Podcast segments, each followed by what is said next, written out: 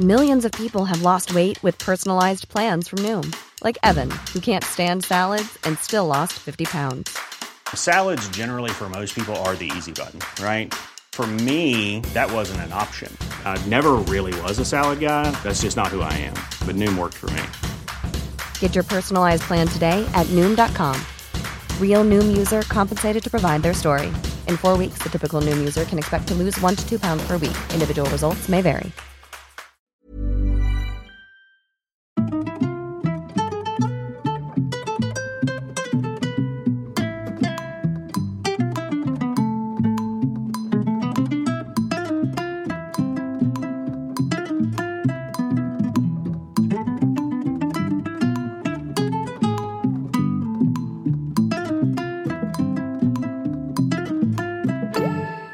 Hello les solos, bienvenue dans le premier podcast dédié aux mamans solo.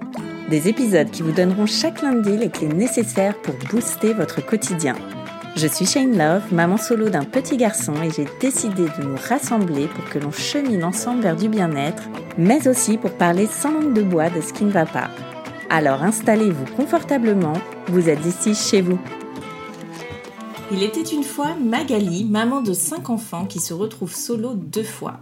Tout a commencé vers la vingtaine quand elle se met en couple. Tout va vite, sûrement trop. Magali devient maman en étant encore étudiante et son mari lui travaille de nuit. Un agenda mal coordonné, un couple peu compatible et une maternité déjà assez solitaire. Alors Magali se sépare et le divorce va être tumultueux pendant des années. Pendant 4 ans, elle mène sa vie de maman solo, puis rencontre celui qui va devenir le beau-père de sa fille et le papa de ses quatre autres enfants car leur projet commun à eux deux est de fonder une famille nombreuse, mais la réalité de ce quotidien chargé va avoir raison de leur couple. La séparation est inévitable. Magali se retrouve à nouveau maman solo, cette fois-ci avec cinq enfants, sans emploi, car cela fait dix ans qu'elle s'est arrêtée pour s'occuper de sa tribu, et dans une région où elle n'a aucun de ses proches. Un peu perdue et isolée, Magali va entendre la phrase qui va tout changer dans sa vie. Vous étiez femme avant d'être mère. Dans cet épisode, on parle d'être seule à son premier anniversaire de mariage, de retrouvailles avec un amour d'adolescence et de sauter dans le vide.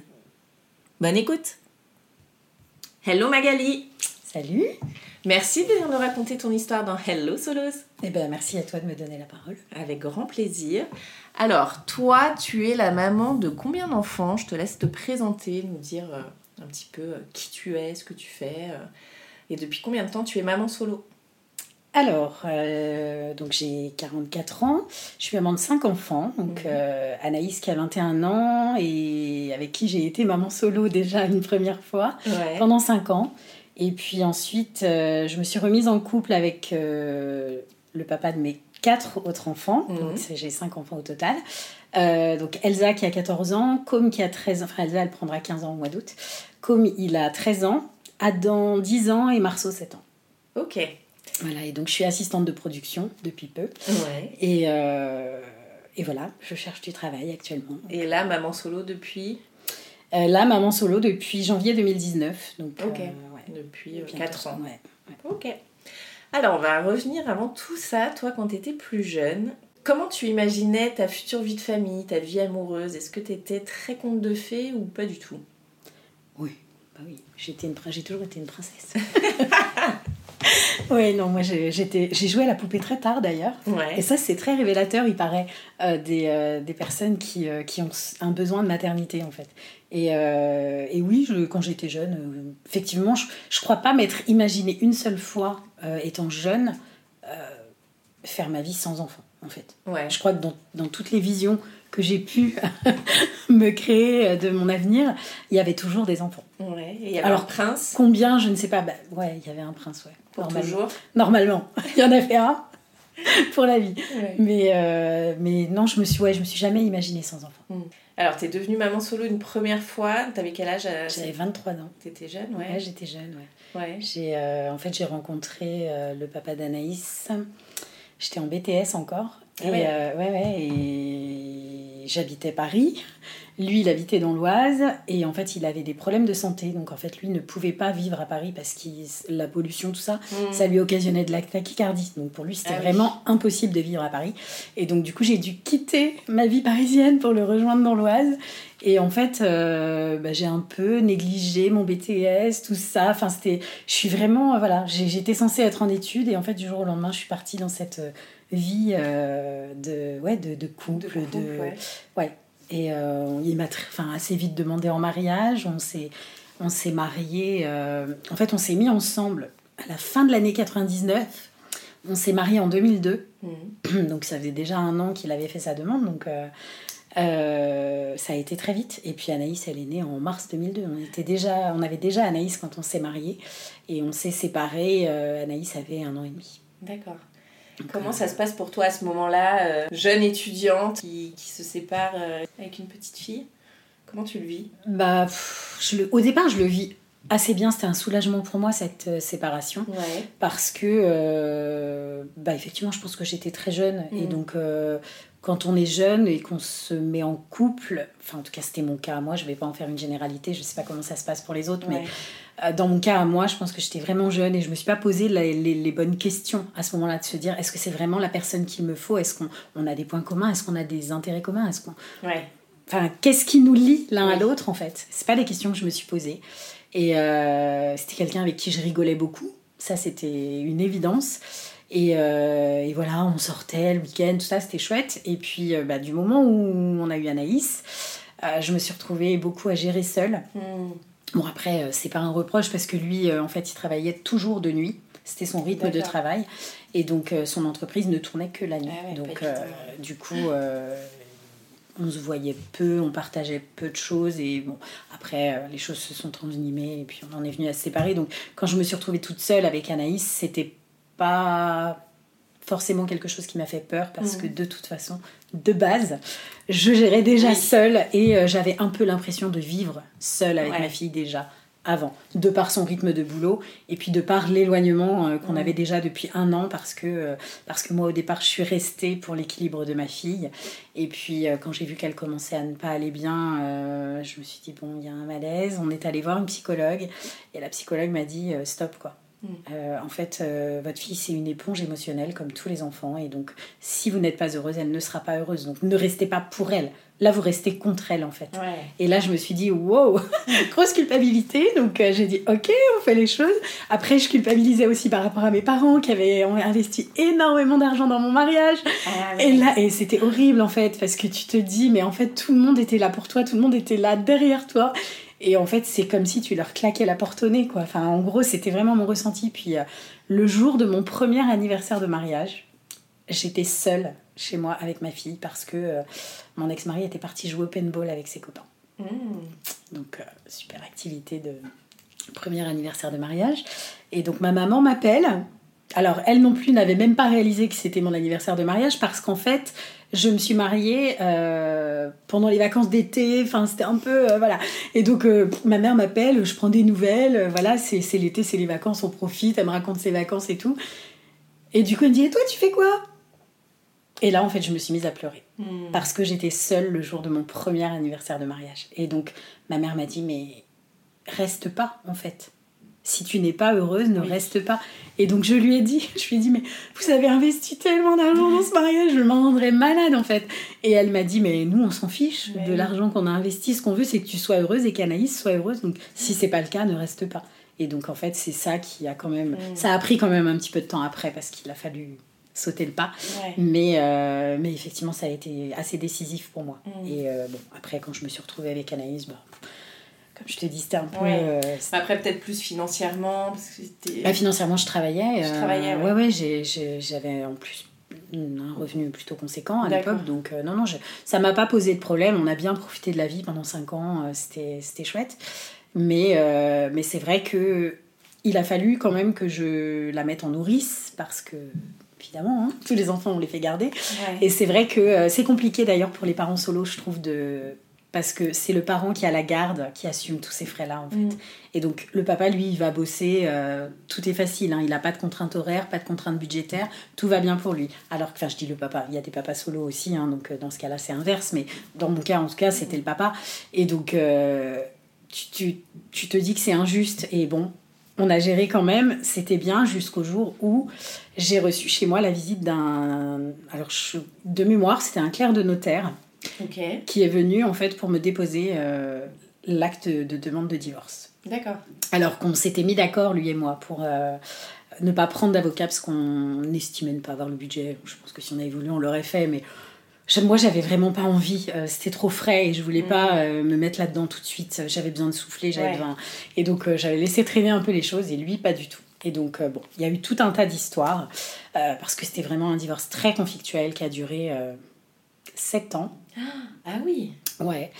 Et donc, euh, c'était euh, ouais, très compliqué. Euh, Il y a eu euh, un retrait de garde pendant six mois. Il y a eu des accusations d'adultère infondées qui, au final, se sont avérées fondées, mais dans le sens inverse.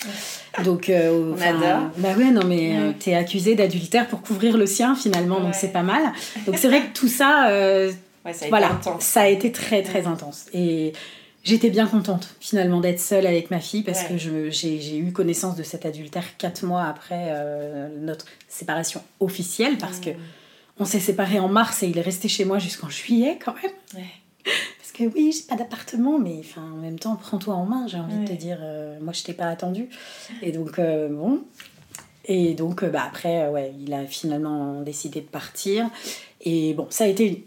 C'est un peu. C'était accablant pour lui cette période parce qu'il a perdu son papa euh, une semaine après qu'il quitte mon domicile en fait. Donc ça a été une période très très dure pour lui. Et donc euh, j'ai essayé de pas trop euh, Ouais. l'accabler, mais j'en avais tellement lourd sur le cœur que c'était difficile. Et bon, je suis quelqu'un de très croyante, donc euh, le pardon c'est quelque chose de très important euh, dans ma vie. Et donc j'ai appris à pardonner. Maintenant je n'oublie pas parce que ce qu'il a fait c'est quand même très grave. Il a énormément fait souffrir sa propre enfant et ça, ça me Ouais, ça reste. ça me révolte en fait. Mais voilà, c'est le passé maintenant, donc euh, on essaie de plus en parler. Anaïs, elle a très bon rapport avec son papa aujourd'hui. Il a su rattraper euh, quand même, euh, alors pas par la bonne méthode, mais il a rattrapé quand même. C'est le principal. Je me dis aujourd'hui, elle peut compter sur lui et c'est tout ce qui importe, euh, Mm. en tout cas dans mon cœur à moi. Ta Donc, fille a euh, 21 ans. ouais. euh, comment elle est aujourd'hui? Elle est épanouie totalement euh, Souvent, les, les, les mamans solo ont peur, justement. Tu vois, tu as, un Mais exemple avec quelqu'un qui a grandi, ça y Mm. est, 21 ans.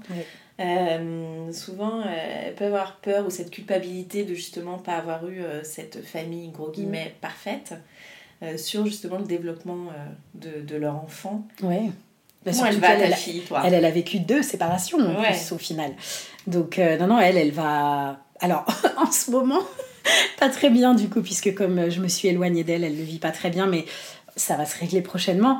Mais à la base, c'est c'est une, une jeune fille qui est hyper équilibrée, euh, elle s'assume pleinement. Ouais. Euh, elle travaille, elle a un logement, elle est hyper autonome. Elle a quitté la maison, elle avait 17 ans Ouais. ce qui est très jeune pour moi. J'ai eu beaucoup de mal à l'accepter euh, parce que, alors déjà pendant deux ans, de 15 à 17, elle est partie vivre chez son papa. Ok. Euh, parce que elle voulait faire un CAP coiffure. Moi, j'avais pas le budget pour l'envoyer euh, en école privée Mm. et elle voulait le faire en école privée. Elle voulait pas passer par euh, l'apprentissage. Et donc, son papa, il a un peu saisi l'occasion. Pour lui, c'était la belle Ouais. aubaine. Et donc, il lui a dit si tu viens habiter chez moi, je te paye ton école privée. Mm. Donc, euh, 370 balles par mois, quand même. Moi, je peux pas financer ça. Surtout, j'ai cinq enfants. Donc, si je le fais pour un, il faut que je le fasse pour les cinq. Ah oui. Et clairement, soyons réalistes. hein. Enfin, je pourrais peut-être le faire dans quelques temps, mais en tout cas, à ce moment-là, j'étais sans emploi. Oui. Euh, on vivait euh, à 7 sur euh, un seul salaire, en gros, Mhm. donc euh, non, c'était pas possible. Et donc, euh, bah, elle, elle a vu l'opportunité, donc elle est partie pendant deux ans. Et puis, au bout des deux ans, elle est revenue. Sauf que elle avait eu l'habitude de vivre euh, sans les quatre petits frères et sœurs. Ah oui. qui- Ah oui, parce que faut pas se mentir, hein, c'est quand même un joyeux bordel à la maison. Surtout que les trois derniers sont trois garçons, donc euh, il y a beaucoup On va en de... parler après. Il y a beaucoup d'ébullition et donc, euh, donc ouais, c'était, elle, a- elle avait perdu l'habitude et oh, elle me l'a dit plusieurs fois. Elle m'a dit maman, tu sais, j'ai beaucoup de mal avec les enfants. Je suis désolée, c'est pas contre eux, mais j'ai vraiment beaucoup de mal. Et je lui disais mais non, mais j'entends, enfin, je- Ouais. je- j'entends tout à fait ton point de vue, c'est normal. Et donc elle a pris son, son petit appart et euh, et en fait, bah, ça s'est très bien passé. Ouais. Elle est très autonome, elle m'a jamais demandé un euro.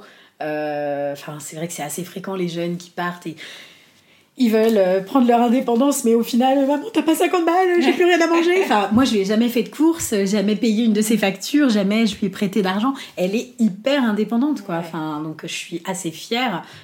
de ce que j'ai accompli toute seule. c'est vrai, mais euh, je, des fois je me dis c'est prétentieux de le dire peut-être, mais, mais je, je pense qu'il faut savoir aussi euh, accepter euh, l'idée qu'on a fait ça toute seule au final et que bah, c'est pas rien en fait. Même si ma maman m'a dit pendant des années quand elle était toute petite. La mère me disait oh, mais t'es un bourreau avec elle parce que j'avais tellement peur en fait de me laisser dépasser. Je c'était pas possible en fait de, de, de me laisser bouffée, comme on dit, par mon enfant. Enfin, non, je, suis l'adulte, c'est moi qui fais en sorte que tu sois bien et heureuse. Et donc, tout ce que je fais, c'est pour toi. Il faut que tu comprennes que c'est pour toi et que je ne suis pas contre toi. Donc, le rapport, il est euh, à sens unique, en fait. Enfin, à double sens, je veux dire.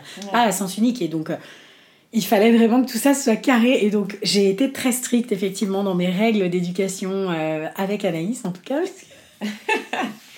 ça a bien changé depuis. mais, euh, mais ouais, ma mère me disait que j'étais un bourreau et après coup, quand elle avait, euh, je sais plus, 10 euh, ans, elle allait très souvent passer du temps chez une copine qui habitait un, bâtiment HLM plus loin que chez nous. Et à chaque fois que je la récupérais, son papa me disait oh, Mais qu'est-ce qu'elle est bien éduquée et là, je me sentais un peu levée du sol. Je me disais, yes, j'ai réussi. Et donc, non, j'étais ouais, j'étais assez fière et, je, je, le suis toujours aujourd'hui parce que vraiment, c'est c'est une jeune femme qui sait se prendre en charge et qui n'a euh, pas peur des choses de la vie. Enfin, euh, elle, est pleine de vie, elle profite de la vie, elle sait gérer son temps de travail, son temps de sortie. Euh, enfin, bon, maintenant, elle veut se rapprocher de moi parce que, voilà, le lien qu'on a toutes les deux, il lui manque un petit peu. Et donc, à moi aussi, on va pas se mentir. c'est plutôt une très bonne nouvelle pour moi. Alors, 5 ans, du coup, toutes les deux? Ouais. Ouais. 5 ans. Et donc, tu rencontres euh, celui qui, qui, va devenir ton, ton deuxième. Euh, Alors, je le rencontre, je le retrouve, surtout ah. parce qu'en fait, c'était euh, c'était un amour d'adolescence. Oh. avec qui j'étais déjà sortie deux fois. Et avec qui ma maman m'a demandé de couper les ponts. Ah. Voilà. Donc, en fait, on Quelques red flags. bah, je me suis un petit peu retrouvée à la gendarmerie à cause de lui. Donc, euh, effectivement, euh, bah, quand on est jeune, hein, on est un peu. Voilà. Et donc, euh, maman m'avait dit stop, c'est terminé, je ne veux plus le voir et je ne veux plus que tu le vois. D'accord Donc, ça s'est arrêté net. Et puis, bah, pendant 11 ans, donc j'ai fait ma vie. Et puis, on s'est retrouvés, ouais, 11 ans après. Comment? Alors dans une soirée, parce qu'en fait euh, mon frère était resté ami avec lui, parce qu'on habitait dans la même commune quand on était jeune, donc on sortait vraiment en mm. groupe de tout âge. Et donc mon petit, mon petit frère, euh, moi je suis de 78, il est de 81, donc on n'a pas beaucoup. Et Eric est de 80, donc euh, il est entre les deux. Et donc il était autant ami avec moi qu'avec mon frère, et donc ils sont restés en contact. Et puis euh, bah, un jour, mon frère me dit, euh, je, mes, mes, copines étaient parties en week-end et moi j'avais pas pu partir. Euh, je sais plus pour quelle raison, mais j'avais pas pu y aller et du coup j'étais toute seule chez moi et mon frère me dit bah attends mais j'ai une soirée si tu veux. C'était un copain à lui que je connaissais très bien en plus, qui partait faire une escale en Australie et donc il faisait une fête de départ. Donc il me dit viens avec moi si tu veux. donc j'ai dit ok. Et quand je suis arrivée, oh ah, mais qui était là?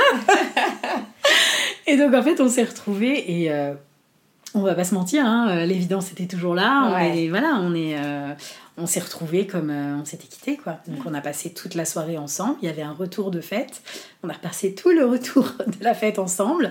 Et puis bah, le, soir, le dimanche soir en fait on s'est embrassé, puis après on s'est plus, plus, jamais quitté, jusqu'à il y a 4 ans. Enfin si on s'est quitté d'ailleurs, parce que au final, on s'est quand même séparés trois fois. Ah ouais? Ouais. Pendant les dix ans qu'on a eu euh, de mariage, on s'est séparés trois fois. D'accord.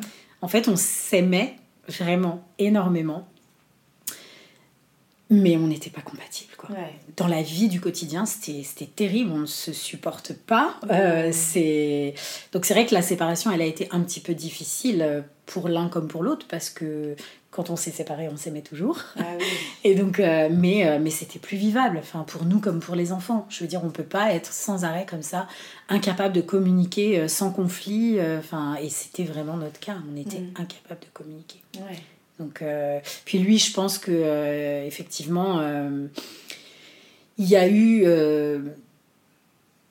le trop d'enfants peut-être aussi euh, qui a fait que euh, lui, il avait un rythme de vie un peu particulier. Il travaillait en 3-8, donc euh, il était fatigué tout le temps. Et quand il essayait de dormir à la maison, bah, avec cinq enfants, dormir c'est un peu compliqué en fait. Donc il était extrêmement fatigué. Et donc la patience, elle s'est un peu évaporée.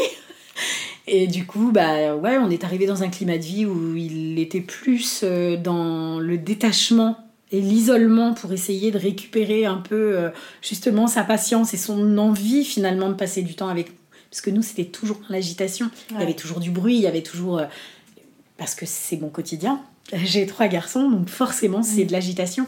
Et donc, euh, après, on n'est pas toujours dans le bruit non plus, il faut pas s'enflammer, mais ça fait quand même voulu partie. Ouais, on les, les alors on les a voulu euh, jusqu'au quatrième. Ouais. Le cinquième, c'est un peu euh, le Kinder Surprise. euh, parce que, en fait, oui, on a eu Elsa vraiment très. ra- Alors, quand je te dis très rapidement, c'est vraiment très rapidement. On s'est mis ensemble fin août et en novembre, j'étais enceinte. Donc, on savait qu'on allait se marier, on savait. L'évidence était là, on se Ouais. connaissait, on savait qu'on Oui. voulait être ensemble. Ça allait vite. Ouais. c'est tout, tout est allé très très vite. Et donc, on s'est marié l'année d'après, le jour de mes 30 ans. Mm. Euh, Elsa était née le mois d'avant. Donc, euh, ouais, c'est allé euh, vraiment très très vite. Et on a eu Elsa, on a. On avait cette volonté à la base d'avoir six enfants. Ah oui, d'accord. Anaïs Anaïs incluse. Oui, oui, on avait un vrai projet de vie. mais euh, voilà, on a eu Elsa et ensuite on a décidé d'avoir Com assez rapidement. Enfin, décidé. Il en fait, il m'a dit arrête la pilule, de toute façon, le temps que ça prenne. Et Ah. en fait, euh, ben non, moi je suis hyper fertile en fait. Et donc, euh, 15 jours après avoir arrêté la pilule, j'ai même pas eu mes règles. Première ovulation, j'étais partie euh, Ouais. déjà dans un cycle de grossesse, donc euh, très compliqué. Et donc, euh, enfin, compliqué. En soit non, parce que c'était un, Oui, c'était un souhait qu'on avait, qui est arrivé bien plus vite que ce que j'espérais, mais c'était quand même un souhait. Donc, euh, Com est arrivé, et puis euh, en fait, on a diagnostiqué Elsa euh, d'hyperémotivité. Et donc, ça, c'était quelque chose qui était très compliqué, parce que c'est une enfant qui pleurait énormément. Mm. Et donc, euh, avec Com à gérer derrière, ils ont 19 mois d'écart, donc c'était assez rapproché. C'était Ouais. émotionnellement parlant, pour moi, en tout cas nerveusement parlant, c'était très compliqué. Et donc euh, là, on s'est dit, euh, ouais, on va peut-être ralentir la cadence. et donc on s'est dit, on attend. Et puis, euh, bah, je sais pas, moi, l'envie de maternité, moi, je pense que j'ai été conçue pour être. C'est d'ailleurs ce que me disait mon ex-mari. J'ai été conçue pour être mère, je pense, Ouais. parce que j'ai euh, j'ai cette, ce cette envie éternelle. De, de maternité et de de- d'avoir des enfants toujours toujours toujours donc euh, au final, j'ai eu envie de ce quatrième. Donc, euh, mon ex-mari était pas trop trop chaud au début. Il m'a dit, Ah, mais t'as vu comment on galère déjà euh, avec Elsa, euh, c'est compliqué. Et euh, bah, en fait, c'était sans imaginer que Adam serait pire qu'Elsa. Et donc, en fait, on a eu ce quatrième enfant, donc euh, d'un commun accord. On était, Ouais. euh, c'était vraiment un projet aussi. Et en fait, on s'est rendu compte que c'était effectivement très compliqué parce que Adam, c'est un enfant qui est très difficile. Il a un souci, je pense, mais ça fait dix ans qu'on se bat avec les services médicaux pour essayer de diagnostiquer. Mais en tout cas, euh, voilà, ça a été un enfant très, très, c'est toujours un enfant très compliqué à gérer. Euh, après, voilà, hein, je pense que si le ciel me l'a confié, c'est que je suis capable de m'en occuper, j'ai pas de problème avec ça. Mais, euh, mais effectivement, nerveusement parlant, pour le papa, ça a été difficile. L'hyperémotivité d'Elsa, déjà, il a beaucoup de mal à entendre ses enfants pleurer. Mm. Et donc, Elsa qui pleurait énormément, c'était c'était beaucoup, nerveusement. Et puis, quand euh, Adam est arrivé et qu'en fait, il était pire qu'Elsa, et donc, euh, il est allé à la crèche pendant un an et demi, il a pleuré pendant un an et demi, trois ans à la maternelle, trois ans de pleurs à la maternelle. Très compliqué. Donc, c'est vrai que nerveusement, je pense que euh, Eric avait du mal. Il, en, il était arrivé un peu à bout, je pense. Ouais. Et euh, du coup, on s'est séparés une première fois après la naissance. euh, Alors, en fait, il faut savoir qu'après la naissance d'Adam, on est parti euh, deux mois après sa naissance.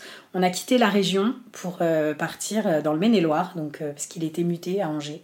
On a vécu là-bas pendant dix ans et c'est vrai que ça nous a complètement changé la vie parce que quand on habitait ici, on avait nos parents et donc Ah oui. on profitait énormément de notre vie de couple en fait parce que moi mes parents n'attendent que ça Ouais. de garder les petits enfants donc euh, en fait c'était très souvent euh, que euh, un week-end sur deux ou un week-end toutes les trois semaines on laissait les enfants et puis on sortait tous les deux. Donc c'était hyper important Mm. pour nous parce qu'on était Ouais, euh, on était très liés en fait euh, l'un et Ouais. l'autre. On était assez fusionnels et donc c'était hyper important pour nous d'entretenir ça. Et quand on est arrivé là-bas on a dû arrêter en fait. Et donc en fait on s'est perdu Mm. dans notre couple. On s'est retrouvés uniquement parents Et on s'est naturellement éloigné en fait. Et c'est ça qui a fait que, et malgré les sentiments qu'on avait l'un pour l'autre, parce que ça, ça n'avait absolument pas changé. On était toujours aussi amoureux, mais euh, dans le quotidien, on se retrouvait plus en fait. Et donc, euh, on s'est séparés une première fois. On est resté quatre mois séparés et en fait c'était horrible, on supportait pas d'être l'un sans l'autre donc euh, au bout de quatre mois on s'est dit non non reviens. donc on s'est remis ensemble. Ensuite je suis tombée enceinte sous pilule. Ah oui. Ouais, et en fait, j'avais demandé à avoir la stérilisation définitive après Adam parce que clairement, quand on a eu Adam, déjà, lui-même était difficile et on avait vécu un accouchement euh, ah compliqué. traumatisant.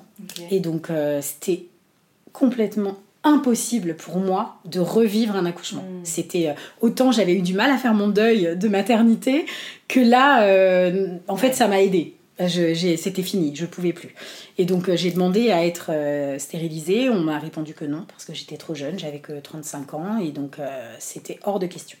Je me suis dit ok, c'est super. Alors j'ai quand même essayé de vanter le fait que j'avais quand même déjà quatre enfants, que j'avais déjà divorcé une fois, que j'étais déjà remise en couple. Parce nous, c'est ça l'argument en fait qu'ils ont pour nous nous dissuader parce que c'est vraiment ça ils essayent de nous dissuader en fait mm. et l'argument c'était de me dire bah oui, mais si vous vous séparez et que après vous refaites votre vie et que vous êtes avec un conjoint qui. Euh, je dis, mais attendez, euh, moi j'ai déjà divorcé une fois. Alors c'était sans penser que j'avais divorcé une deuxième. mais à ce moment-là, j'y pensais pas parce que j'étais mariée dans l'évidence, donc il n'y avait pas ce doute. et, euh, et c'est ça, et en fait, donc ils me l'ont refusé. Je suis donc tombée enceinte de Marceau sous pilule. Ah là là.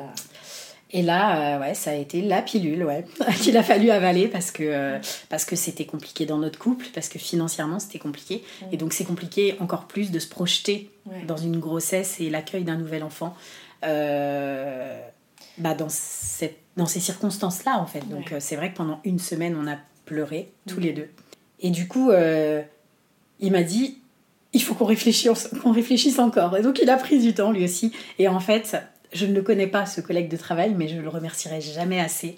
Euh, ils ont discuté parce qu'il est arrivé avec euh, évidemment le sourire à l'envers vu qu'il n'était pas bien. Et donc euh, son collègue lui dit oh là là ça a pas l'air d'aller et il lui dit bah non ma femme est enceinte. Techniquement pour les gens c'est toujours une bonne, une, bonne nouvelle. Et en fait il lui répond ah mais c'est super et tout. Donc très enthousiaste le collègue. Et là il il l'a un peu cassé en lui disant enfin c'est le cinquième. Mm.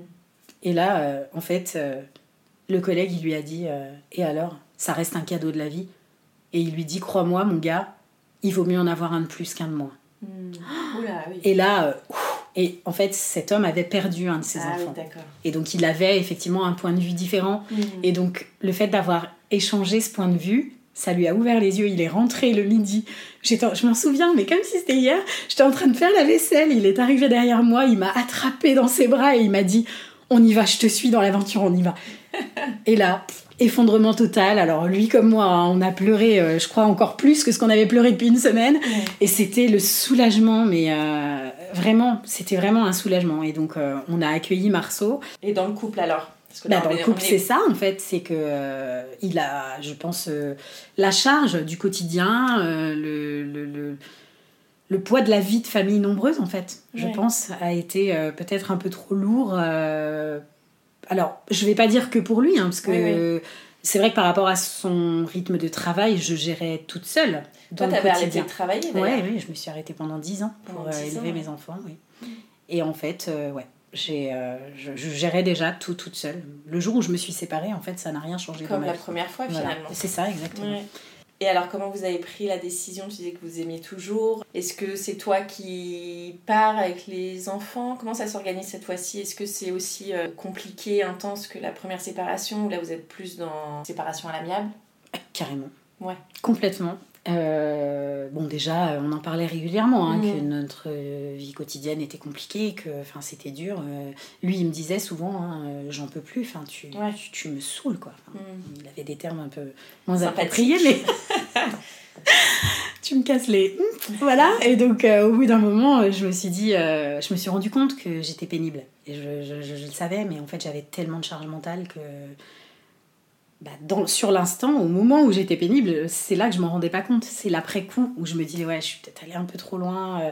Puis moi, je suis quelqu'un d'assez excessive aussi, donc euh, forcément, euh, j'ai une personnalité de, de feu un peu. Ouais. Et, euh, enfin, j'avais, parce que j'ai quand même beaucoup travaillé sur ma personne.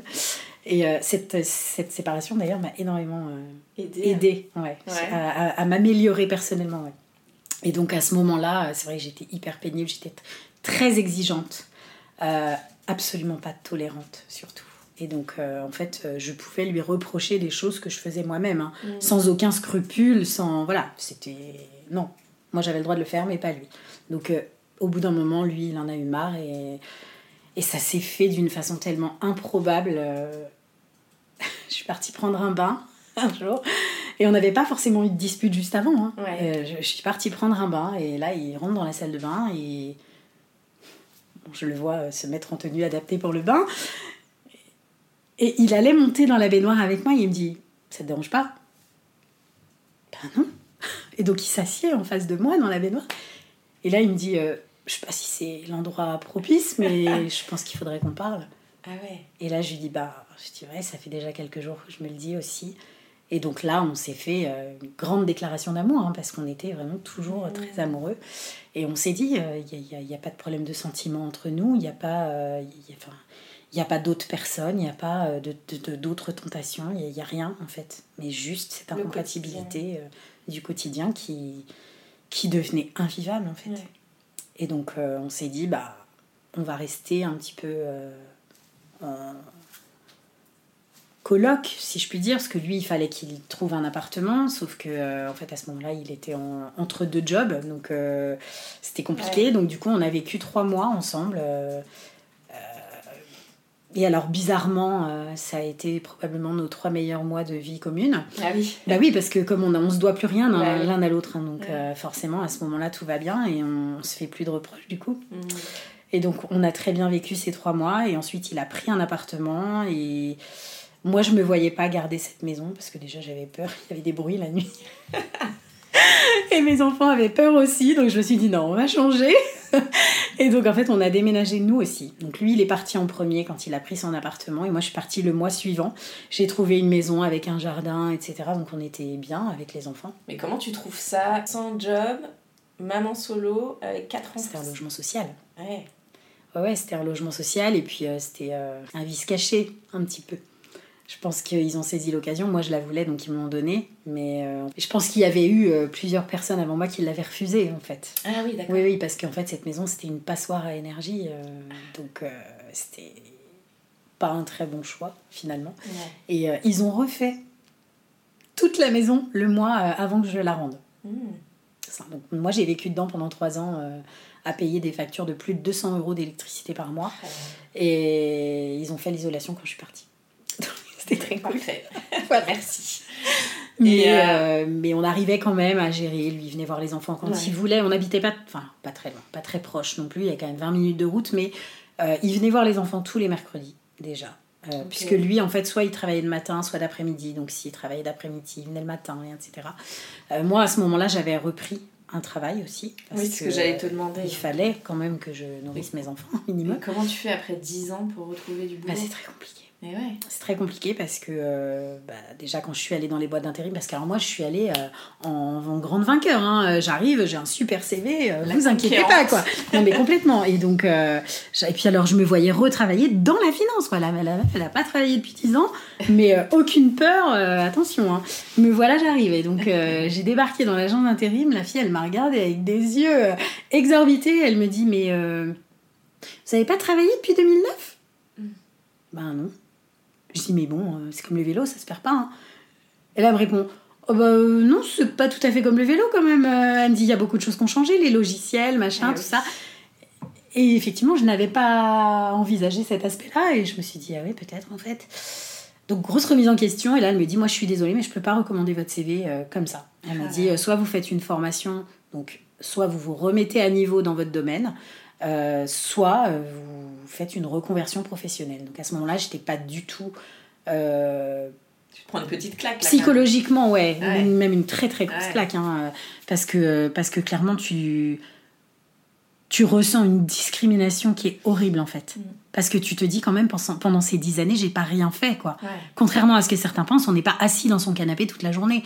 Et donc, euh, je me dis, mais enfin, on fait des enfants parce que parce que c'est un peu notre, euh, enfin, notre rôle, façon de parler. Je sais que tout le monde n'a pas envie d'avoir des enfants et ça se respecte, mais je veux dire, quand on devient parent, c'est notre rôle en fait, d'éduquer nos enfants et de, de nous occuper d'eux. Et au final, on se retrouve pénalisé parce qu'on l'a fait. Enfin, c'était super dur en fait à encaisser sur l'instant. Et euh, j'ai une amie euh, qui euh, est allée à un forum de l'emploi un jour. Et euh, elle me dit, bah viens avec moi, j'ai pas envie d'y aller toute seule et tout. Elle me dit, puis qui sait, ça se trouve, euh, tu trouveras euh, ce que tu cherches. Et donc j'y suis, allée, mais alors vraiment, limite les yeux fermés parce que j'avais pas envie en fait. Ça m'avait tellement cassé le moral cette histoire. Et euh, je suis arrivée en fait, et on est tombé sur un, un stand. euh, deux dames qui étaient assises euh, avec une grande table et plein de vêtements, mais alors vraiment on voyait que c'était de la confection main qui était accrochée sur, autour en fait sur les, les parois. Et ma voisine, donc, qui était avec moi, elle me dit euh, Ah, mais c'est pour toi ça Parce que moi, je faisais beaucoup de couture euh, personnelle, en fait. Chez moi, je faisais des vêtements pour mes enfants. Et donc, euh, comme quoi, j'étais vraiment pas restée inactive pendant 10 ans. mais du coup, elle me dit Mais c'est pour toi ça et, et alors, moi, gros manque de confiance en moi, je dis Mais ça pas Je dis Mais moi, je, je fais des vêtements, ok, mais euh, enfin, faut pas regarder les finitions quand même, parce que. Ouais. Enfin, faut pas être exigeant, j'aurais c'est des trucs que j'aurais jamais pu vendre, quoi. Et donc, euh, elle me dit, mais c'est pas grave. Et en fait, la dame, elle nous a entendu parler. Et elle s'est levée et elle est venue vers moi et elle me dit, euh, vous êtes intéressée par la couture et tout ça. Donc en fait, on a commencé à discuter. Et je suis tombée sur quelqu'un de très humain. Mais réellement, encore une fois, une très belle rencontre euh, dans ma vie. Et elle m'a dit, euh, j'ai expliqué, je lui dis oui, mais enfin, je dis, euh, enfin, moi, je suis dans un contexte de vie compliqué parce que je suis maman célibataire de cinq enfants. Je lui dis en termes de mode de garde, je vais pas vous mentir, hein, c'est pas encore bien calé. Je dis donc, enfin, c'est compliqué pour moi aujourd'hui de m'engager dans. Elle n'a même pas écouté tout ça. hein. Elle m'a dit, si vous voulez, euh, passez me voir la semaine prochaine, je vous fais faire un essai et puis je vois si ça convient euh, Ah, au niveau de l'atelier, quoi. Mm. Et là, je me suis dit, mais elle est sérieuse en fait. Et euh, je suis partie un peu sur un nuage quand même, parce que je me dis, attends, elle m'ouvre une porte, quoi. Ouais. Et donc, euh, je suis rentrée chez moi et, dans, en fait, je sais pas pourquoi, dans ma tête, j'ai laissé mourir le truc, en fait. J'étais pas dans l'idée d'y aller. Ah, Et elle, elle m'a rappelé le lendemain matin. Et elle me dit, mais alors, on se voit ou on se voit pas? Bah je vais, oui, d'accord. Et donc j'y suis allée, on a fait un essai. Elle me dit, euh, votre niveau de couture, il est euh, tout à fait euh, satisfaisant par rapport à nos attentes. Elle me dit, on peut vous faire un CDD dès que vous voulez, quoi. Ok, bah, je m'organise pour la garde de mes enfants et je vous rappelle. Ouais. Et donc en fait, je me suis organisée, j'ai trouvé, bah, j'ai inscrit mes enfants dans les services de périscolaire et tout ça.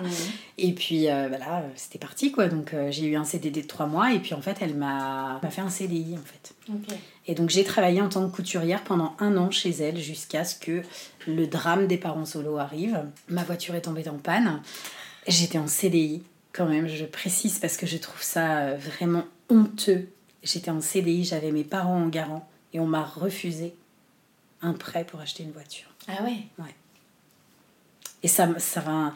Il n'y a rien que je trouve plus révoltant que ça, de, de te dire en fait, tu fais tout ce qu'il faut pour essayer de t'en sortir. Mm. Et en fait, c'est euh, finalement. euh, Enfin, le, le- le Ouais. gouvernement, l'État qui, qui t'enfonce euh, dans, dans les difficultés. Oui, parce Et que donc, là, t'es euh, en campagne, t'as pas le choix. Il faut que Alors, il y avait des bus, mais qui n'allaient pas là où moi je travaillais Ouais. et que du coup je n'avais aucune possibilité. Donc ma patronne, quand je dis que c'est quelqu'un de très humain, elle m'a proposé d'installer une machine à coudre chez moi pour que je puisse travailler de chez moi et euh, faire en fait le travail dont elle avait besoin euh, à ma guise un peu. Sauf que moi, pour moi, c'était impossible parce que ce genre de machine dans mon logement, déjà, j'avais pas la place pour la mettre. Et puis en plus, avec mes enfants, Ouais. c'était hyper dangereux quoi. Ah oui. Parce que c'est des machines industrielles, hein, donc Ah oui, euh, enfin, je me la suis prise, hein, l'aiguille qui a Mm. transpercé l'ongle et le doigt, hein, donc euh, j'aurais pas voulu que ça arrive à mes enfants. Donc non, c'était pas possible. Et donc elle m'a dit, écoutez, je vous prête la voiture de l'entreprise. Ah. Et donc pendant euh, un mois et demi, elle m'a prêté la voiture de l'entreprise le temps que moi j'essaye de m'acheter une voiture. Sauf que quand le verdict est tombé et qu'on m'a dit non j'ai fait un essai de, de, prêt donc, à ma banque où on m'a dit bah non mais vous êtes mère célibataire avec et à chaque fois on te dit votre votre reste à vivre il n'est pas suffisant. Bah alors pourquoi j'arrive à payer toutes mes factures à nourrir mes enfants et je comprends pas en fait ben ouais, mais euh, par rapport au calcul, parce que c'est toujours une histoire de calcul, hein, c'est des pourcentages, c'est des quotas, c'est voilà. Et donc euh, on m'a dit essayez peut-être la location longue durée. Euh, donc je suis allée voir pour une location longue durée, mais 435 euros. Qui peut payer 435 euros par mois pour avoir une voiture? Mmh. Ouais, parce qu'en plus, toi, il faut une big il voiture. Il me fallait une grosse voiture. Eh donc, bah non, c'était pas possible en fait. Donc, bah, je suis retournée voir ma patronne et je lui ai dit écoutez, je suis désolée, mais euh, j'ai pas pensé peut-être qu'elle aurait été ok parce qu'elle arrêtait pas de me dire euh, il faut mais en même temps c'était de toute façon ça aurait été juste pour travailler parce que sa voiture c'était une commerciale il y avait deux places dedans. Donc moi j'y mettais pas mes enfants. Mais euh, pour aller travailler au moins j'aurais pu garder mon job. Et j'ai pas pensé à lui dire si vous voulez je vous rachète celle-ci je vous la paye un petit peu tous les mois. Ah, et puis j'aurais pu la garder au moins pour aller travailler et j'y ai même pas pensé en fait. Et du coup quand je lui ai dit bah je suis désolée mais en fait toutes les portes me sont fermées je ne peux pas acheter de voiture. Bah, du coup, elle m'a accordé en fait une rupture conventionnelle. Et donc, euh, on a négocié une rupture conventionnelle. Euh, au bout d'un an de CDI, j'étais dégoûtée. Et là, je me suis dit, euh, comment je vais faire Parce qu'on a beau avoir le caractère fort, on a beau avoir beaucoup d'idées, beaucoup d'envie, il y a un moment où, voilà, quand le système s'oppose à nous, c'est compliqué. Quoi. Et vous aviez mis en place une pension alimentaire? Oui, oui, j'ai toujours eu une pension alimentaire, toujours payée en temps. Euh, ok. Pas de problème pour ça. Et puis, enfin, j'avais même plus qu'une pension alimentaire parce que euh, une fin de mois difficile. De toute façon, il avait le réflexe euh, quand il venait récupérer les enfants le week-end, soit quand il venait les chercher, soit quand il les ramenait, de me dire financièrement c'est bon pour finir le mois, ça va. Et s'il fallait rajouter 100 balles, il me redonnait 100 balles. Enfin, vraiment, on s'est séparés en en excellent terme, vraiment.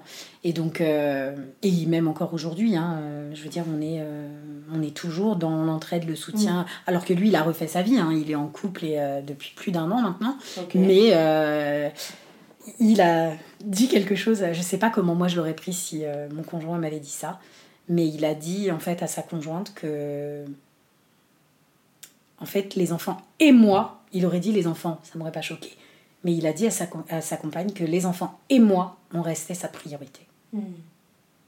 Et donc là, moi j'ai rien dit, c'est ça va dans mon sens, donc euh, tant mieux pour moi, et je, je le remercie pour ça d'ailleurs, parce qu'il il assume euh, effectivement ses, ses paroles, hein, il est toujours là. Mais c'est vrai que euh, on a traversé ouais, cette, cette période avec les enfants où vraiment je savais pas où j'allais. quoi.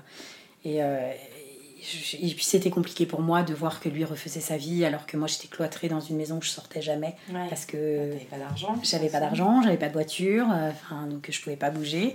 Et donc euh, j'ai je pense pas avoir traversé une période de dépression quand même mais c'est vrai que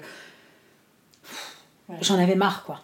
C'était surtout ça c'était un gros ras-le-bol. Et puis euh, un jour j'ai discuté avec euh, mais j'ai recroisé en fait la sage-femme que j'avais enfin qui nous avait accompagnés pour la naissance de Marceau.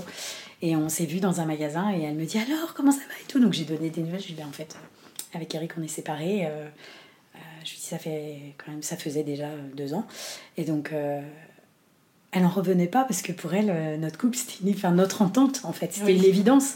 Et même toutes mes copines m'ont dit la même chose mais voilà c'est la vie. Et donc je lui explique tout ça et, et je lui dis là en fait moi je suis dans une impasse quoi. Et donc elle me dit Attends, euh, elle me dit Faut pas que tu oublies que tu as été femme avant d'être maman. Hmm. Et là, une lumière s'est allumée dans mon cerveau. Et je me suis dit Mais ouais, c'est vrai. Fin... Et en fait, je m'étais complètement oubliée. Je n'étais plus du tout une femme depuis, euh, depuis 10 ans. J'étais hmm. plus une femme. J'étais. Euh, j'étais j'ai été une épouse pendant quelque temps. Et puis après, je suis devenue une maman. Et hmm. juste une maman, en fait. Et donc, à ce moment-là, j'ai ouvert les yeux et je me suis dit, ok, donc qu'est-ce qu'il faut pour que je me ressente femme en fait? Et donc j'ai commencé à ressortir. Je me suis fait des copines en fait dans ma commune où j'habitais là-bas et, euh, et, on s'est fait des sorties. Euh, enfin, j'ai retrouvé en fait ma vie de femme. À chaque fois qu'ils prenaient les enfants, je quittais la maison. C'était euh, et j'en avais besoin et ça me faisait tellement de bien. Et donc, ben, en fait, à partir de ce moment-là, je me suis dit ok. Et mes enfants n'en souffraient pas. Et là, je me suis dit mais qu'est-ce qui me rendrait réellement heureuse en fait? Et clairement, mon bonheur, il n'était pas là-bas. Ouais. Parce que moi, ma famille, elle était ici. Enfin, bien que mes parents étaient partis vivre leur retraite euh, en Bretagne, euh, n'empêche que ma soeur et mon frère sont ici. Mes copines étaient ici, mais je me suis fait d'autres amis là-bas. Mais on ne change pas, hein, les BFF restent les BFF. et donc, euh, du coup, je, je voyais plus d'intérêt en fait à rester là-bas. Ça faisait trois ans qu'on était séparés. Je me suis dit, c'est pas possible quoi. Et donc, j'en ai parlé avec ma fille aînée. Parce que elle est grande. Ah oui. et donc, on peut avoir des conversations d'adultes et ça, c'est super agréable. Et donc, je lui ai dit euh, j'ai envie de te dire quelque chose, mais je pense que ça va te faire du mal. Et donc, euh, elle me dit mais non, non, non, vas-y, raconte. Et donc, euh, bon, on a pleuré, hein, donc ça a fait du mal. mais j'avais besoin de lui dire et je lui ai dit je, je, pense que je vais devoir repartir. Pour être heureuse, en fait, je vais devoir repartir. Et là, ouf, j'ai bien senti le coup de massue sur sa tête, même si euh, derrière elle a pas arrêté de me dire mais non t'inquiète pas ça va aller tout ça. Oui parce que ça voulait dire qu'elle restait. Euh, bah elle avait son chéri à ce moment-là ah. et donc elle pouvait pas envisager de partir. Pour elle ouais c'était improbable de, de, partir sans elle son avait Sa vie, elle avait sa vie, son travail, euh, son appart, voilà. Et donc ça a été un coup de massue et en fait je m'en veux un petit peu parce que au début c'était juste une parole. On s'est dit je vais partir et puis il fallait que ça se mette en place quand même parce que c'était un gros déménagement, euh, plus de 600 km, euh, à des, enfin, une maison à déménager à plus de 600 ah km, euh, c'était un gros budget, etc. Donc il fallait que je mette de l'argent de côté. Et bon, finalement, c'est mon frère qui, qui m'a payé mon déménagement pour me permettre de partir. Et je l'ai annoncé au papa. Ah oui. Donc là, pareil, gros choc. il m'a dit bon, il m'a dit je vais pas te dire que je cautionne, hein, mais je comprends. Enfin, je, je comprends ta volonté, je comprends ta démarche.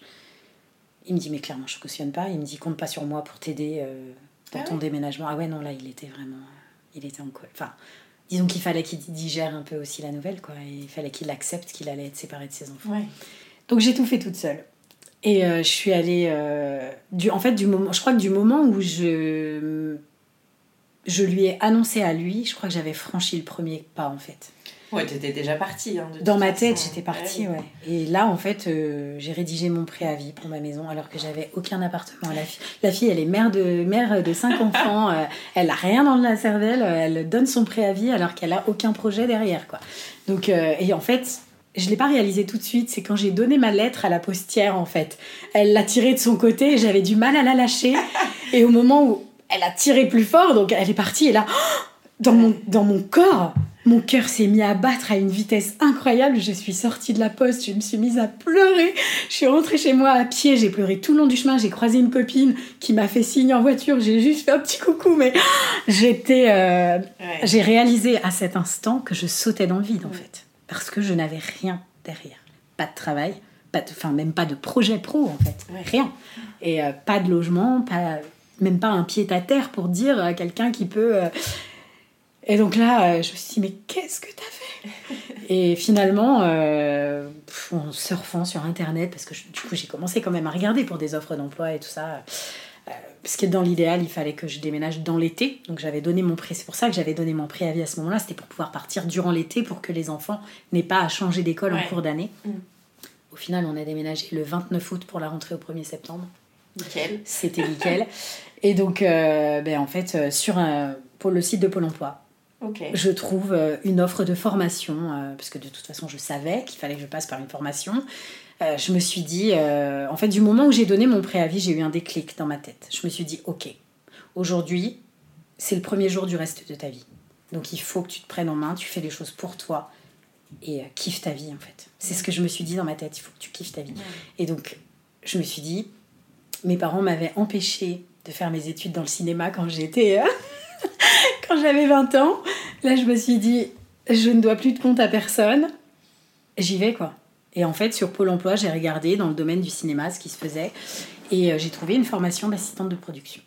Et euh, j'ai contacté le centre de formation qui m'a vendu du rêve. Euh, ah, vous avez le profil idéal pour ça Bah oui, forcément, j'avais un, des études, enfin j'avais fait toutes mes études dans le secrétariat et tout ça, donc assistante de production forcément. Sauf que moi, ce qui m'intéressait, c'était euh, toute la période financière que j'avais faite après, mmh.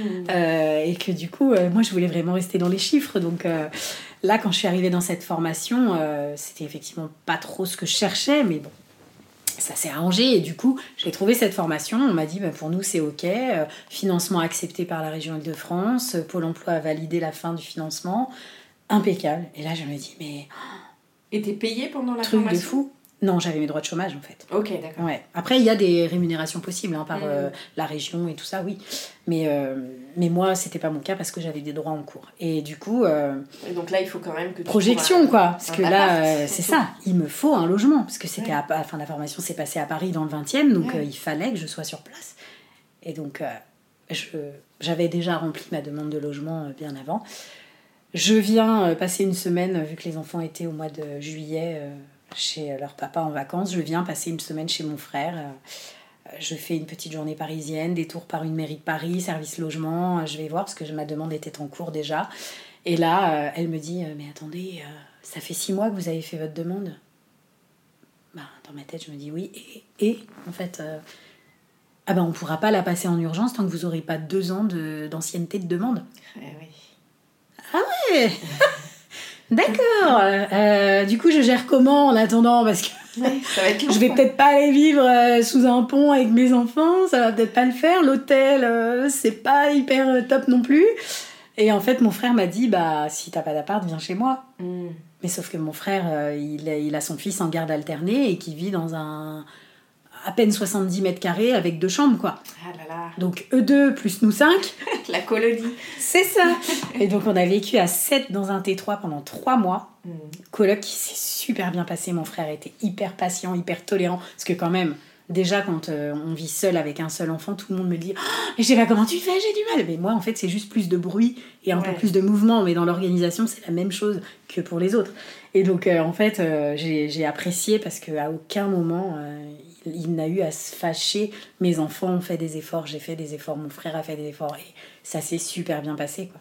Et au final c'est dans l'Oise que j'ai trouvé mon appartement. Juste à côté de chez mon frère. Et donc, euh, Donc logement social. Logement social, ouais, un appartement de. Bon, voilà, après, on a un T4, hein, on a que trois chambres. Mais j'ai la chance d'avoir euh, des garçons qui ne veulent pas être séparés. Ah bah, parfait. Oui, mais alors, du coup, il faut être sûr d'avoir une grande chambre pour pouvoir Ouais. les caser tous les trois dans la même. Ah, tous les euh, trois dans la même Oui, ils Ah, veulent pardon. être tous les trois ensemble. Non, non, comme il a beau avoir 13 ans, il ne veut pas avoir sa chambre tout seul. Donc, on avait une chambre pour Elsa, qui est une fille, c'était parfait. Et euh, du coup, bon, après, s'il y avait eu besoin d'une deuxième, j'aurais laissé ma chambre. J'aurais Mm. dormi dans le canapé. C'était vraiment pas euh, un critère qui me, qui me bloquait. Et donc, euh, j'ai pris ce que j'ai trouvé, en fait. Ouais, clairement. Et puis, il y avait l'urgence quand même, parce Ouais. que bon, la coloc, même si ça se passait bien, c'était quand même. Enfin, ça, on manque d'intimité, Mm. autant pour mon frère que pour moi. Et donc, quand on m'a proposé cet appart, j'ai dit oui, oui, oui, bah, faudrait le visiter. Non, mais c'est bon, si vous voulez, on signe. Je voulais même pas le voir. Je, je voulais l'appart, en fait. Et finalement, je l'ai visité. Quand je l'ai vu, mais en fait, euh, il était juste euh, au top par rapport à nos besoins. Bon, là, on a un peu déchanté quand on a emménagé, mais ça s'est vite réglé, donc tout va bien. Mais du coup, euh, ouais, trois mois de coloc, euh, et ensuite seulement, on s'est installé. Donc, quand j'ai commencé ma formation, j'étais toujours en coloc chez mon frère. Ok. On m'a annoncé euh, en fait l'attribution de mon logement. J'étais en formation, j'étais en cours et je vois le numéro de téléphone et oh et je me suis dit mon Dieu c'est l'office de logement. Et j'ai demandé à sortir parce que je je pouvais pas laisser passer cet appel. Je suis Ouais. sortie, mais quand je suis rentrée, en fait même le formateur m'a dit alors. je dis bah quoi alors? Il me dit bah c'était probablement une bonne nouvelle pour que tu demandes à sortir. Et du coup je dis bah oui, euh, je j'ai obtenu un logement, ça y est. Et donc euh, tout le monde ah trop bien. Alors on, on a pris un café à ma santé en fait, c'était génial, mais euh, non super ambiance la formation donc c'était chouette. Et puis bah du coup on a emménagé euh, voilà dans notre logement où on est depuis euh, effectivement six mois maintenant et ça se passe bien et Comment on trouve passe, ouais, on trouve notre équilibre. J'ai eu du mal. J'ai eu du mal au début quand je suis arrivée. J'ai mis trois mois avant d'installer mes décos, avant de virer Ah oui tous mes cartons et tout ça, parce que je, je. Je sais pas pourquoi, mais je me sentais pas chez moi. euh. je, je, je me suis dit que peut-être c'était la proximité d'Eric qui me manquait en fait. Mm. Parce que je savais que là, euh, il allait plus venir tous les. Enfin, tous Ouais. les mercredis. Ou tout- on, se voyait quand même hyper souvent. Ouais, oui. Même s'il avait refait sa vie déjà, ouais. hein, il n'y avait pas de. Mais, euh, mais il faisait partie intégrante de ma vie et là, il n'était plus là. Et donc, euh, j'ai eu du mal à prendre mes repères au début. euh, ouais, j'étais un peu perdue. Et un jour, euh, il est venu visiter les enfants. Et là, il me dit T'as emménagé dans un appartement témoin ou c'est quoi l'idée? Et là, je lui dis Pourquoi tu dis ça? Il me fait bah, il me dit, Je sais pas, toutes tes photos, parce que moi je suis très photo des enfants et tout ça. Et il me dit bah, Tout est cadre avec les photos et tout. Et là, en fait, j'ai réalisé, parce que je m'étais même pas rendu compte, hein, Ouais. que je ne m'étais pas installée dans ce... Je vivais dedans, Mhm. mais euh, je ne m'étais pas installée. Et euh, il m'a dit euh, Tu veux un coup de main euh? Et en fait, dans ma tête, je me suis dit Non, ça, je pense qu'il faut que je le fasse toute seule, parce que du coup, c'est mon nouveau départ. Et donc, il est parti avec les enfants, parce que du coup, ils sont partis en vacances. Et bah, quand il est revenu, j'avais tout fait, en fait. Mais euh, j'ai eu besoin d'un déclic, encore une fois. Ouais. J'avais du mal à me, à me projeter dans cette nouvelle vie. Et, et au final, je crois que c'est vraiment ce jour-là que le premier jour de- du reste de ma vie a Ouais, commencé. finalement. Parce que c'est là que j'ai commencé à me reprojeter et à me dire, mais oh, en fait, c'est fou ce qui m'arrive, en fait. C'est complètement dingue. Je suis partie de rien avec cinq enfants, quatre enfants sous le bras, puisque du coup Anaïs était restée. J'arrive nulle part, avec les poches vides. euh, J'ai sauté dans le vide, quoi. Complètement. Et, euh, et au final, euh, alors après, euh, il faut savoir, comme je le dis, je suis très très croyante, donc j'ai une foi euh, Mm. Ça t'aide qui dépasse toute, Ouais. toute imagination. Et en fait, à aucun moment, je me suis dit que ça pouvait mal se passer. Mm. Depuis le début. Le jour où j'ai posé mon préavis, j'ai eu du mal à lâcher la lettre. J'ai fait ma petite fontaine. Et puis, une fois que j'ai arrêté de pleurer, je me suis dit, bon, de toute façon, t'es pas toute seule, donc tout va bien se passer. Et mon ex-mari n'arrêtait pas à ce moment-là de m'appeler pour me dire alors t'en es où? T'as trouvé? Machin. Il me mettait une pression Mm. parce que lui il s'inquiétait pour les enfants évidemment. Ouais. et puis un peu pour moi aussi parce qu'il avait un peu l'impression que enfin Ouais. je réalisais pas trop ce qui se passait quoi que je, je réfléchissais pas en fait aux conséquences alors que si. Et, et- mais dans ma tête à aucun moment ça pouvait mal se passer. Donc euh, moi je me suis lancée en me disant ouais j'irai au bout. Je, de toute façon je- j'étais décidée. Il fallait que ça fonctionne. Mm. donc ça fonctionnerait. Et donc euh, ça a fonctionné Ouais, bah, bravo Aujourd'hui, merci. Aujourd'hui, on en est là. Voilà. Vous avez mis quoi comme euh, système de garde alors avec le papa des quatre? Ah, c'est un peu compliqué parce que, euh, en fait, quand euh, je lui ai vendu mon projet, je lui avais dit, bah, en fait, euh, on renverra tous les mois les enfants en train pour qu'ils puissent revenir te voir au moins un week-end tous les mois. Et en fait, c'était pas possible parce que les enfants n'ont pas le droit de voyager tout seuls. Ah, même avec les accompagnants Ah, mais alors en fait, ça c'est une belle surprise. Parce que c'était un peu mon projet. Je m'étais dit, euh, bah, on va faire appel à un accompagnant, sauf que 40 euros, 40 euros par billet par, euh, par, Ah, par oui. enfant, en fait. C'est 40 euros par enfant, Il n'y a pas d'aide là-dessus. par trajet. Donc, euh, bah non, il n'y a pas d'aide. Et, euh, et non, c'était pas, ça pouvait pas rentrer dans mon budget. Euh, j'étais au pôle emploi, enfin, j'étais en formation. Donc, je ne pouvais pas me permettre ce genre de dépenses, quoi. Et Oui. donc, euh, bah, très vite, on s'est rendu à l'évidence et on s'est dit, euh, c'est mort, quoi. Donc, lui, il m'a dit, bah, c'est moi qui ferai le trajet, je viendrai en voiture. Et, euh, mais sauf que ça lui fait 10 heures de route. euh, et donc, il l'a fait. Il est venu en septembre, il est venu en octobre, il est venu en novembre. Il est revenu à Noël. Et en fait, en janvier, il m'a dit je, je peux plus. Physiquement, c'est trop, trop, trop. Et donc, euh, il me dit, puis, enfin, financièrement, de toute façon, c'était le même budget que. Enfin, ça nous coûtait euh, pas aussi cher que si on avait pris des billets accompagnants, mais ça représentait quand même un budget de 200 euros à chaque fois qu'il venait. Ouais. Donc, on partageait évidemment, puisque c'était pas, non, enfin, c'était pas normal, c'était moi qui m'étais éloignée, donc c'était pas normal que ce soit lui qui paye. Et donc, euh, on avait convenu de ça, qu'on partagerait ce budget transport. Et en fait, là, on a trouvé maintenant l'astuce du train, quand même. Mais du coup, je fais l'aller avec eux. Enfin, moi, je fais un aller-retour pour les emmener, en fait. Ah oui, d'accord. Donc, euh, Et pourquoi lui prend pas le train? bah, ça pourrait être lui, mais moi j'ai une carte de réduction SNCF en fait. Donc euh, du coup moi je paye mon billet moins cher. On a pris une carte avantage aussi pour Elsa, parce que en fait moi avec ma carte avantage, ce qui est quand même pas négligeable, j'ai droit à un adulte accompagnant qui a droit du coup à 30% sur son billet et deux enfants Mm. accompagnants à 30% également. Ouais. Donc du coup euh, le billet de Com de Adam et de Marceau, j'ai d'office 30% grâce à ma carte. Mm. Et Elsa, comme elle était plus grande, euh, elle, elle avait du coup pas de réduction, donc on lui a pris la carte avantage jeune. Donc on la paye 50 euros par an quand même, comme la mienne. Mais du coup, ça nous fait payer, euh, vu qu'ils font souvent les trajets. Euh, maintenant, ils y vont pas tous les mois, ils y vont que aux vacances scolaires. Donc c'est un petit peu difficile pour eux, Ouais. Parce qu'ils appellent leur père tous les jours. hein. Ils Mm. se parlent tous les jours au téléphone, mais, euh, bah, un appel remplace pas un câlin. Ouais, c'est sûr. Donc, euh, et puis, enfin, le regard, parce que ils ont besoin de le voir aussi. Et c'est vrai que les visios, ça capte tellement mal qu'en fait, Mm. C'est toujours euh, très compliqué. Donc, on n'appelle pas en visio. Alors, on envoie des photos, on, voilà, mais bon, c'est pas, c'est un petit peu compliqué. Là, j'ai Com en ce moment qui manifeste pas mal euh, le manque de papa. Ouais. Alors qu'il est venu là il y a deux semaines, je crois, à peine ou deux semaines, ouais. Et euh, il m'a demandé, il m'a dit euh, Je suis désolée, mais je tiendrai pas jusqu'aux prochaines vacances. euh, Est-ce que je peux venir? Donc c'est bien parce qu'il vient squatter chez moi, je suis ravie. Euh, après, heureusement qu'on est en bon terme parce que je me dis Ouais. Je peux pas l'empêcher de venir voir ses enfants. Enfin, déjà, il paye le trajet, on va pas en plus rajouter un hébergement, ce serait hors de prix. Et donc, du coup, on a trouvé euh, ce compromis-là. Quand il vient chez moi, euh, moi j'essaye de m'esquiver le plus possible. Je laisse profiter des Mm. enfants. Après, il faut bien que je rentre dormir quand même à un moment. Mais, mais voilà, on arrive à s'arranger Ouais. du mieux qu'on peut. Quoi. Petit système D. euh, Ouais, et puis pour les vacances, c'est super bien parce que comme mes parents habitent en Bretagne, ils sont près de chez lui. Et donc, euh, en fait, lui, euh, moi je les emmène là-bas. J'en profite pour passer un petit week-end Ouais. avec ma fille. Après, je rentre chez moi. Et ensuite, lui, il passe son temps de vacances avec eux. Il les dépose chez mes parents. Et mes parents reviennent nous les ramener, en fait. Donc, moi, je participe évidemment à leur trajet parce que c'est quand même.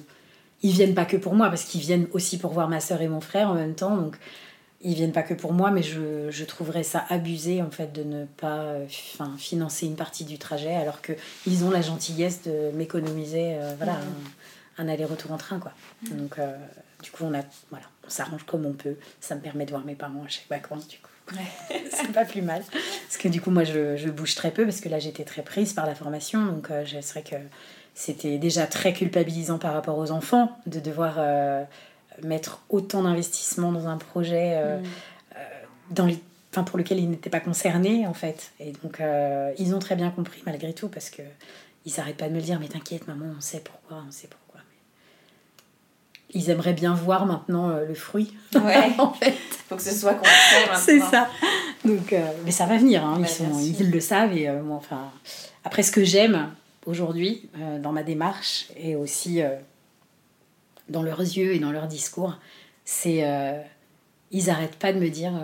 Enfin, c'est surtout Elsa parce qu'elle est plus grande, donc elle a plus cette. Comme il m'a dit une fois, t'es une warrior. Mm. Et ça, déjà, ça m'avait touché. Je m'étais dit, ah, t'es trop mignon. Mais... En fait, je me voyais pas comme ça. Enfin, moi, mon rôle de maman, c'est solo ou pas solo. C'est un rôle de maman. Enfin, c'est ma mission de vie euh, que j'ai choisie et que je remplis, c'est tout. Enfin, pour moi, c'est c'est évident. Il n'y a pas de voilà, il y a pas de warrior là-dedans. Et il m'a dit, euh, non, mais tout ce que tu fais pour qu'on soit bien, c'est en ça que t'es une warrior. Ouais. Et là, en fait, je me suis posée et j'ai fait un petit, euh, un petit flashback, en fait, de, effectivement, de, de ces dernières années, de, de, de tout ce temps que j'ai consacré pour eux, de, de cette reprise en main, de, de, ces choix que j'ai faits qui étaient complètement euh, hallucinants. Et puis, euh, bah, de, de cet aboutissement, justement, jusqu'à aujourd'hui. Et je me suis dit, euh, punaise, ouais, c'est vrai que j'ai avancé quand même. Bah, t'as carrément envoyé du bois même. Et ouais, j'ai- un petit peu de mal à le voir comme ça, mais et après quand Elsa m'a dit, euh, moi j'aime parce que tu me, tu me donnes euh, une bonne image, et elle m'a dit, euh, en fait tu nous montres que quand on veut quelque chose, on peut l'avoir.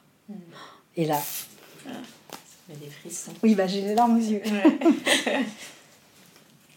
Mais juste leurs yeux déjà. La façon dont ils me regardent, ils n'arrêtent pas de me dire on est fiers de toi, tous les jours ils me disent qu'ils m'aiment, tout ça. C'est la plus belle récompense. Enfin, Mm. Il n'y a pas d'autre. euh, Quoi, enfin, quelle que soit la, la situation, j'ai envie de dire, euh, quoi que j'ai pu faire ou ne pas faire d'ailleurs pour eux, les, les regards amoureux qu'ils me lancent tous les jours, ça suffit à mon bonheur en fait. On pourrait vivre sous un pont. Je me nourrirais de leur, euh, de leur regard amoureux. C'est la plus grande, euh, le, le plus grand bonheur de ma vie en fait. Mm. Après, tout ce qui vient autour, c'est du plus et je prends, il n'y a pas de problème. mais, euh, mais ouais, je crois que c'est mon plus bel accomplissement, c'est effectivement bah, les, les messages que j'ai pu transmettre à mes enfants, les valeurs aussi, parce que j'ai beaucoup de valeurs que je tiens à respecter et, et que je tenais à inculquer à mes enfants et je pense qu'elles sont bien enregistrées, je, je pense en tout cas. Et donc euh, voilà, le fait de voir que tout ça s'est bien passé, on part dans une bonne optique. J'apprends à mes enfants, à mes garçons, surtout à être des, des, des hommes respectueux, à ne, ne pas, ne pas bafouer les femmes, à ne pas les rabaisser non plus, et à toujours voilà, leur, les mettre sur un pied d'égalité. Et donc, euh, je pense qu'ils l'ont assez bien compris, puisqu'ils sont, ils ont un discours hein, plutôt dans ce sens-là. Donc, euh, c'est exactement ce que je voulais. Merci beaucoup, Magali. Ben, avec grand plaisir. Merci à toi. Merci d'avoir écouté cet épisode. J'espère qu'il vous a fait du bien. Si c'est le cas, n'hésitez pas à mettre 5 étoiles sur votre application podcast préférée et à en parler autour de vous. Ce petit geste m'aidera beaucoup à faire connaître Hello Solos. Je vous souhaite à toutes une très belle semaine et vous donne rendez-vous lundi prochain pour un nouvel épisode.